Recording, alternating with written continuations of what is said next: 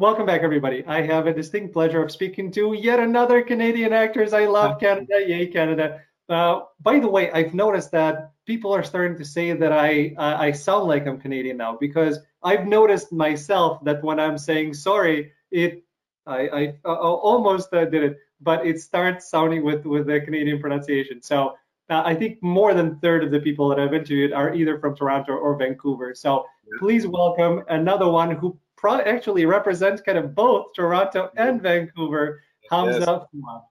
Thank you again for having me, Alan. Absolute pleasure. And I can see the slight Canadianisms in the way that you speak, which is great. Um, where are you from? Eh, were you, uh, you're in Chicago. Were you always there? No, no. I, I, immigrated from Ukraine when I was a kid. I was 14 when I came, and nice. um, yeah, it's uh, I've never, you know, I've been to Canada many times, but uh, I've I've been told like, are you Canadian? Nope. Yeah. Uh, yeah. I used to work for a Canadian company for for a number of years. Uh, Cognos was the Canadian company. IBM purchased it a while ago. They were based in Ottawa. Uh, I think they still have uh, quite a big uh, presence in Ottawa. So I spent you know a lot of time with that company, not in Ottawa, but people uh, made assumptions that I'm Canadian. And now, you know, because polite, my friend. It's because you got good energy. Anyone who's got good energy is polite, says they're sorry, it's the way that we do, you're Canadian instantly. and, and, I love Canadian shows. Kim's Convenience is one of my favorite comedies. Oh, oh yeah. Uh, I love Schitt's Creek, so I'm, you know, I might as well be Canadian. I, will certainly take that honorably. There is space for you up here whenever you decide to move on up. Thank you. And a lot of my shows, my favorite shows, are shot in Canada or were shot in Canada. Uh, yeah. And you get to be a part of it, especially in Vancouver. I love it. And yeah. let's talk about one of them. Uh, now it's on Hulu. October 16th is when it came out. I hope everybody is checking it out. Another Marvel Universe edition. It's Helstrom. Yes, so yeah. uh, you're recurring on Helstrom, is that correct? That is correct. I get a couple fun episodes in their uh, 10 episode arc.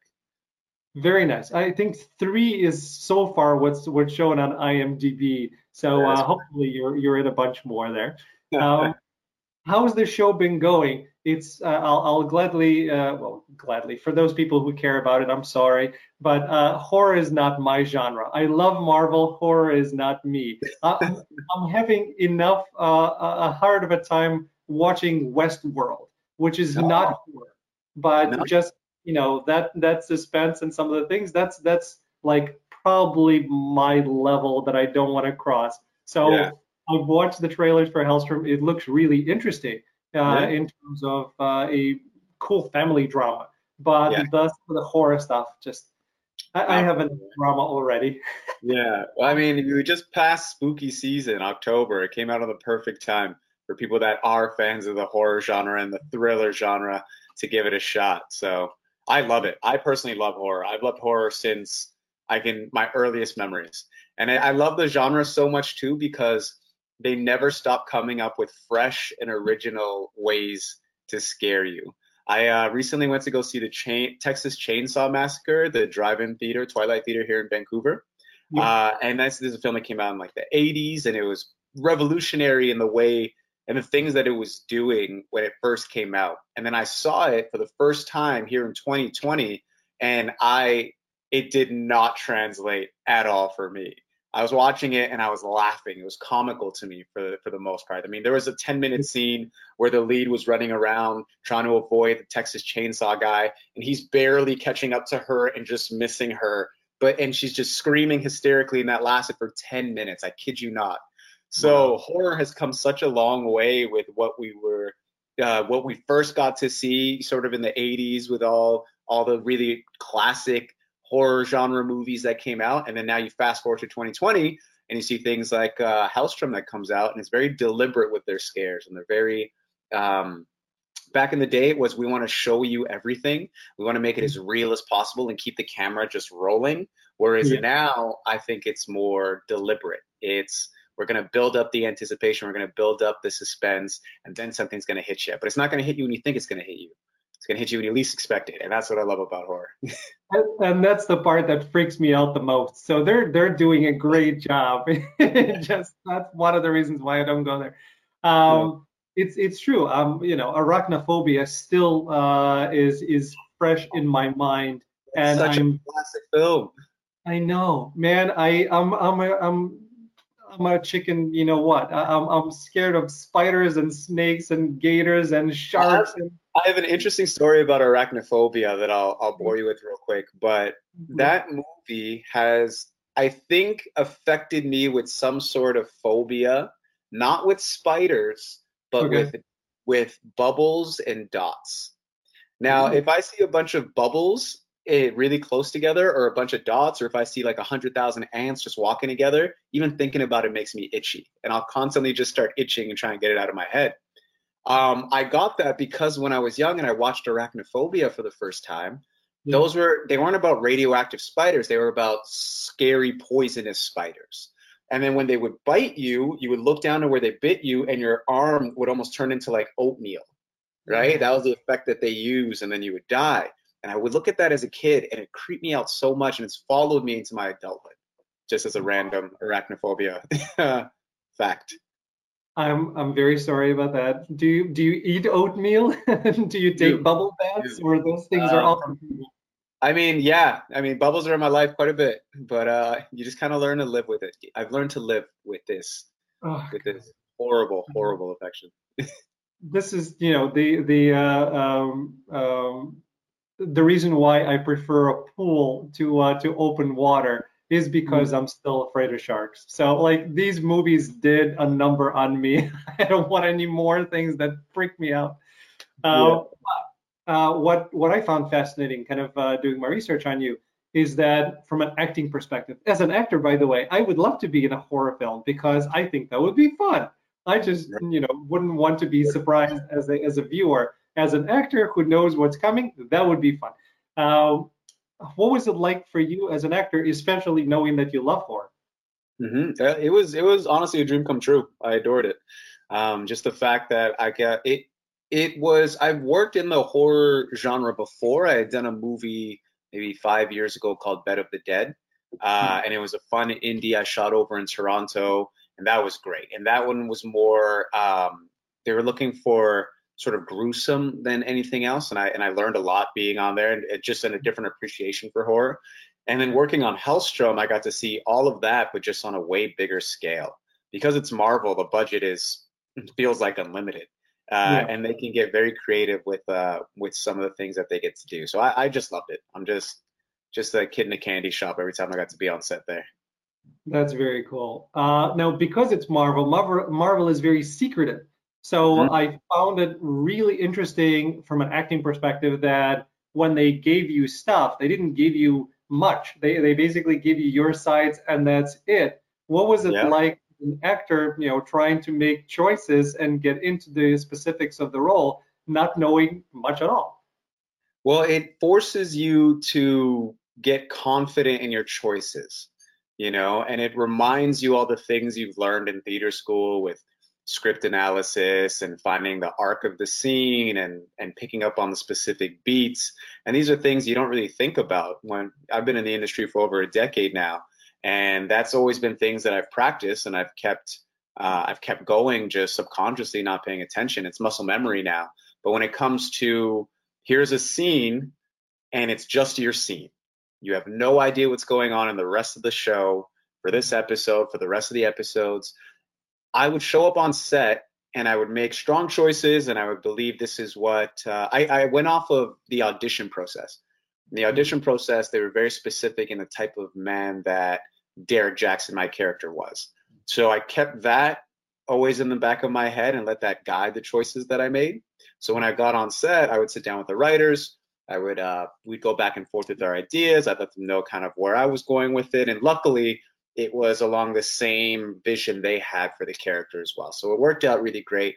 And I left at the end of it with uh, newfound confidence in just the choices that we make as as performers and artists. And I believe if it's a strong choice and and you're malleable and you're able to take feedback and and be able to tweak it in the ways that's best for the script, then they can put you in any situation. You'll make it work. Yeah, and uh, I, I remember, you know, one of the wonderful actors that was on my show was talking about character values, right? The first thing you have to discover is the values of your character, and that'll drive everything else. And I never kind of thought of it that way, and now I can think of anything differently because yeah. you know once you know what a value set is, that'll influence the choices. I keep going back to you know House of Cards and uh, you know the value. Huh? Great show. It's an amazing show uh, from an acting perspective. You know, again, not my kind of energy. It's it's way too depressing for me uh, because I love people and I'm I'm a good person.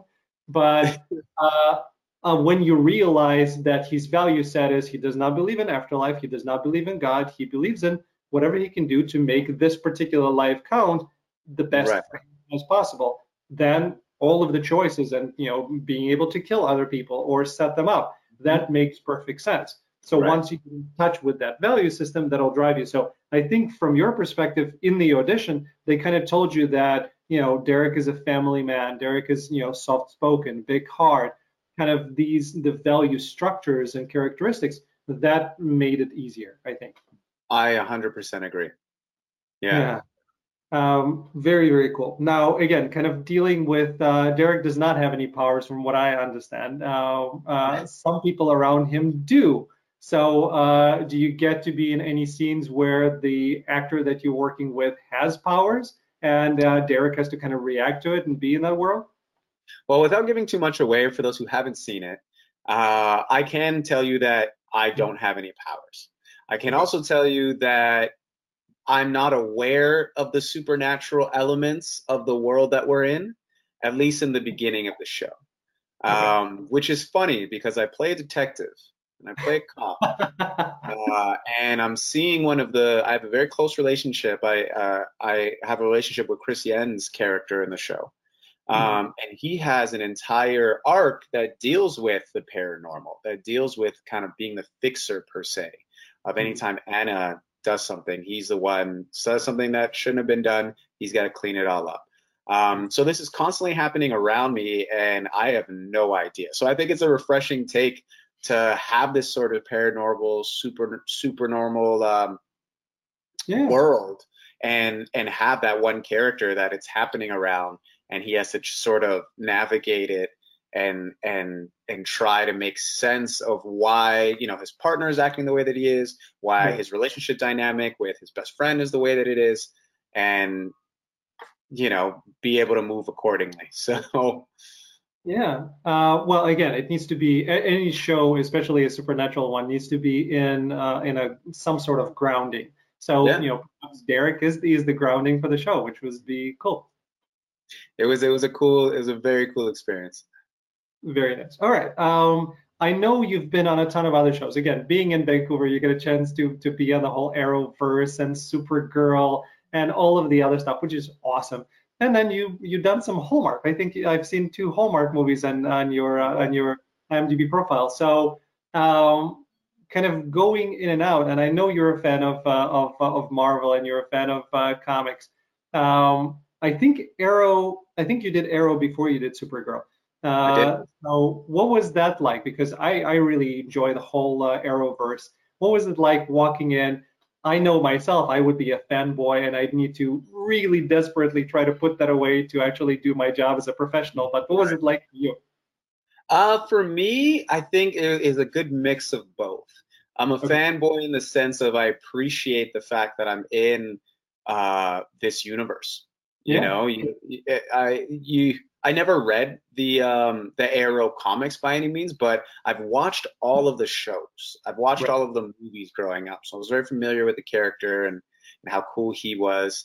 Uh, mm-hmm. I also love Supergirl just because Superman was one of my favorites, if not my favorite superhero when I was young. Um, so just knowing, learning about you know his cousin and, and she's become Supergirl, and I love that. And and it's there's that base knowledge and base appreciation for being allowed into this world uh, but once you're there, it's like a job like any other, really. You just kind of got to show up and, and put your best foot forward and try not to geek out too hard. yeah, I'm not sure. I, that, that could be a problem for me, but uh, I'll. Uh, the only thing that I could judge is based on the people that I've had on the show, and uh, you know, knowing that I have a certain person coming on that I've been watching for 20 years and I love them and everything, I'm able to put all of that away and just, you know, conduct myself normally and then geek out later. So I'm hoping that, you know, if I get on that type of set, it would be similar, but I'm not sure. Who knows? Who knows? I had a, I had a great experience with a lady by the name of Loretta Devine. Uh, now I watched Loretta Devine my whole life growing up. Uh, she was in, you know, Waiting to Exhale. She uh, she was in the original uh, Broadway version of Dreamgirl. Um, she she's been in just so many important films that I had watched growing up as a child, and she got to play my mom in a film called The Sweet Christmas Romance, which was a Lifetime film, if I'm not mistaken. And hmm. I was looking, uh, I got to just work for a couple weeks with this woman that I pretty much idolized my entire life. And in my hmm. home right now is literally a picture of us framed. Like that's how big of a deal it was to me but you almost have to turn that off to a certain extent when you're on set because I could just imagine the last thing they would want is some like geeky, you know, person fawning over them all the time, but also finding the fine balance of, you know, just being real. Look, I'm I I told her right when I met her, I've watched you growing up. My mother can't believe I'm on set with you right now. You get to play my mom. She's a little jealous. Um, you know, thank you for your work and the way that you've inspired me growing up, and I'm really excited to work with you for the next few weeks. And then once you kind of get that out of the way, it's you just you get to just be peers, which uh, which I think is is is the underlying current for everything that we do. We just have to remember that it's a surreal experience to be in a film with someone like that, but at the same time, it's it made me kind of reflect on how far that I've gotten to come, and now I get to work with someone that I've gotten to watch even before I knew I wanted to be an actor, which was brilliant. It was amazing. That's that's amazing. And then uh, kind of going back to something that you did before you got into acting, you were a motivational speaker, which uh, as as somebody who is a motivational speaker, also I love that about you. Um, but now it gives you an opportunity to add so much more when eventually you'll get back to it, and I'm sure you're going to be doing some part of it uh, moving forward. It gives you even more stories to uh, to share to help and motivate uh, the kids. Mm-hmm. Something that I, I learned early on in theater school is that interesting people make interesting artists. Mm-hmm. And you can spend all the time in the world in class and learning and on stage and doing all that stuff. But if you don't acquire any interest, uh, it won't fill these roles that you're doing. Uh, so when I worked at Free the Children as a motivational speaker, I, I'd fallen into that job. It was a complete accident. I was never looking for it. I had no interest in speaking. I had no interest in working with children, or not children, with youth. Um, and I had no idea about the organization. Something that I was really passionate about in my late teens, early 20s was spoken word poetry. And I started doing spoken word poetry as a way to mitigate the nerves that I was feeling on stage. So I was just starting getting to theater school. Um, every time I did a play or anytime I did a scene, I would get what I call hand tingles. You know, at the end of that experience, I would just be so amped and so charged and a, a very unique experience that I, I wasn't able to feel anywhere else. So I started looking for that experience. And what I realized is when you're on stage and you get to perform spoken word poetry, mm-hmm. for three minutes and 10 seconds, you have everyone's undivided attention. And you have a power to say whatever you want and they have no choice but to listen. So you have an opportunity to either waste everyone's time or say something worth saying that has a little bit of substance to maybe make them laugh, to make them think, to make them cry, whatever it is. And I loved it, and I absolutely loved it. So I had moved to Toronto in my early early 20s, and um, and I was just I didn't know anyone. It was the middle of the winter. Uh, I was working at some cafe. I'm just trying to make something of myself in the city. I'm, I know I'm going to pursue acting out there. It's hard to find an agent at first, but I fall into the poetry world and I start performing and I start doing well. And um, someone in the audience in one of the shows I was I was performing in had noticed me, and I had won that that competition that night. And they approached me and said, "Hey, look, I work for this organization. Uh, we're speakers. We get to travel the world. We get to inspire youth." And honestly, I thought it was fake. I was like, yeah, "I'm not buying what you're selling. This doesn't seem like a career. I'm not interested. Leave me alone." Uh, a few weeks later, she tracked me down on Facebook and sent me a follow up message. She's like, look, we'd really love to see you. So I come in, I go in for the uh, interview process, and this is a room filled with people that are right for the job. you know they learn yeah I, we learn a little bit about each other and they're like hey my name is so and so and i just finished teaching kids in yemen how to read uh, mm-hmm. for the first time and i'm so and so and i've been a teacher for this many years and i've traveled here and i used to help build schools for la da da and then you got me i'm like hey guys i'm hamza fouad i'm an actor uh, i'm a poet and real happy to be here mm-hmm. And out of everyone, it was a group interview. Out of everybody, it was only two people in that group interview that were hired. It was myself and a, a, another artist by the name of DJ Demers, who's an mm-hmm. amazing stand-up comedian everybody needs to check out. So if you're listening to this, DJ Demers, you'll die laughing. Um, so him and I were the only two that got hired. And DJ was a comedian. He had no background in this world at all. So they hire a comedian, they hire an actor, and and it just goes to show that just the type of they really invested in the right people uh, mm-hmm. versus all the experience. I'd never worked with kids before. I'd never been a speaker before, but I'm an actor, so I know what it's like to be on stage. I know what it's like to try and inspire and compel people, especially as a poet. Um, so that that I fell into that job, and I one of the main reasons why I took it was because I wanted to acquire interest. And back to my point, interesting people make interesting artists. So I put acting on the back burner for about five years I got to travel the world. I got to inspire some people. I've spoken to over 100,000 youth, um, did some amazing workshops, met some of my best friends. And then it got to a point where five years passed, and it's do we keep moving up within the organization or do we put it away, acquire all the interest, um, take all the lessons, and then see if we can go back to the original game plan, which is telling stories. Mm-hmm. Uh, so yeah, yeah, it was it's it's it's been a very amazing pivotal pivotal moment in my life that I, I do not regret because there's a lot of times and a lot of times artists what we do is we get caught up comparing we get caught up um, um, wishing things were different and for a little while i could catch myself thinking well those five years that i wasn't acting look at these guys i went to theater school with look what they've got to do in the last five years of being dedicated and focused and grinding they're already here and I'm over here now and I got to catch up. Man, was it worth it to do all that? And then you sit in it and you realize, yeah, a hundred thousand percent. Because if you're in it for the right reasons and you work hard and you keep developing yourself and your craft, you'll end up wherever you want to end up. Yeah. Um, so yeah. That's very cool. Do you still write poetry? Do you want to share any of it? I'm a poet. Uh, so you know, You can find some stuff online, I'm sure, but um, but no, it's it's it's something that I, I still hold very near and dear to my heart. Mm. Um, however, I don't, I, I, I'm not, I haven't written in a while. Uh, I need to, I need to have a purpose too. I feel right now where it's, if somebody reaches out and asks me to perform for a show or do something like that, which they still do from time to time, uh, mm. then I'll, I'll hit, you know, pen to pad. But until then, it's just focusing on acting and, and running around in this crazy world, trying to stay sane. no, I, I, I, I got you. Um, last few things as, as we wrap up, and uh, I really enjoyed uh, getting to know you. I know the audience uh, does as well. Um, if I if I may put you on a fun spot, just because you've been a part of both, so DC or Marvel?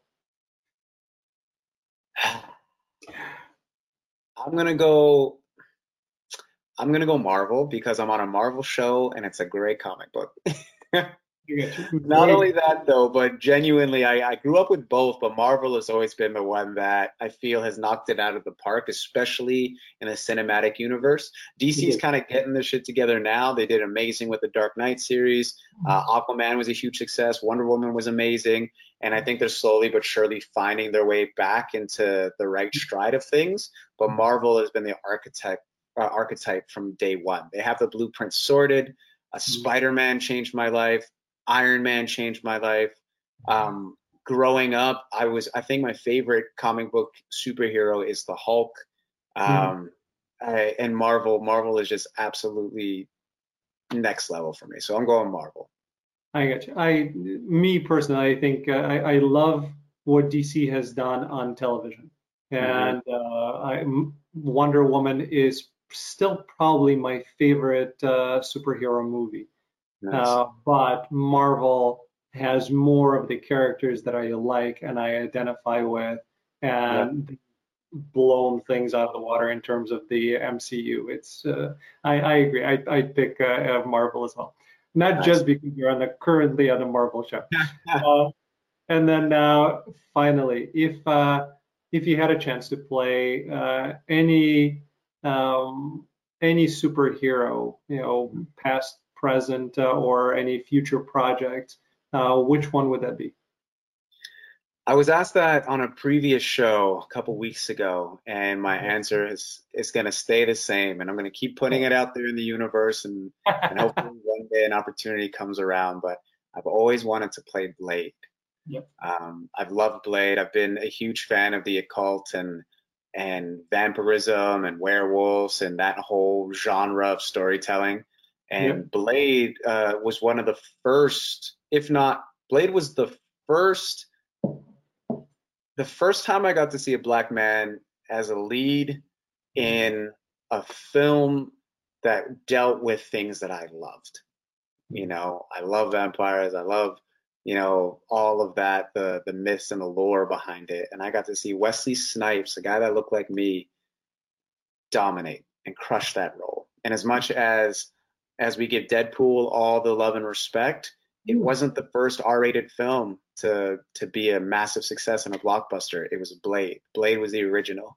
Uh, it opened up a lot of doors for opportunities for minority actors. I know that Wesley Snipes has been one of the forefront actors, um, mm. but he also just absolutely crushed it. And I love the story of the Daywalker. You know, the guy that you know his mom got bit by a vampire right before giving birth to him, so now he has the perks of being vampire and human. He has none of their weaknesses, all of their strengths, except for the thirst.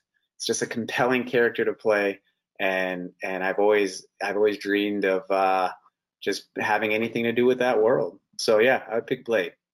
Very cool. Yeah, big fan of uh, of Wesley. Um, kind of grew up watching him. You know, he's uh, he's a martial artist, so uh, that that was also a huge part of why I loved uh, watching him because I, you know, I'm, I'm a huge fan of martial arts too. So Mahershala Ali is going to be playing the next Blade in the uh, franchise, huh? Uh, he's amazing. I mean, talk about Oscar. kidding me? no, uh, he's. I, I, I literally, I'm not sure that I've seen him in anything that I wasn't just glued to uh, his performances. He's yeah, next level, next level stuff. He's phenomenal uh, listen, I'm keeping my fingers crossed. You know, maybe uh, maybe an opportunity uh, comes your way. But yeah, I, I think I'll play his younger brother. I don't care. Just get me on that movie. I got you. I got you. Well, thank you so much, Hamza. It's it's a real pleasure. Best of luck with the show. Uh, I hope uh, you know people enjoy it. I hope it finds its uh, its audience because the idea is good um, and uh, it, it should be a fun thing to do. Thank you again for your time and congratulations on your 120th show in the last six months. That's unheard of. You've been grinding and killing it. And I appreciate your time. And every one of your listeners appreciates this show because it it it just inspires inspiration. It inspires inspiration. Inspires inspiration. I like that. I like.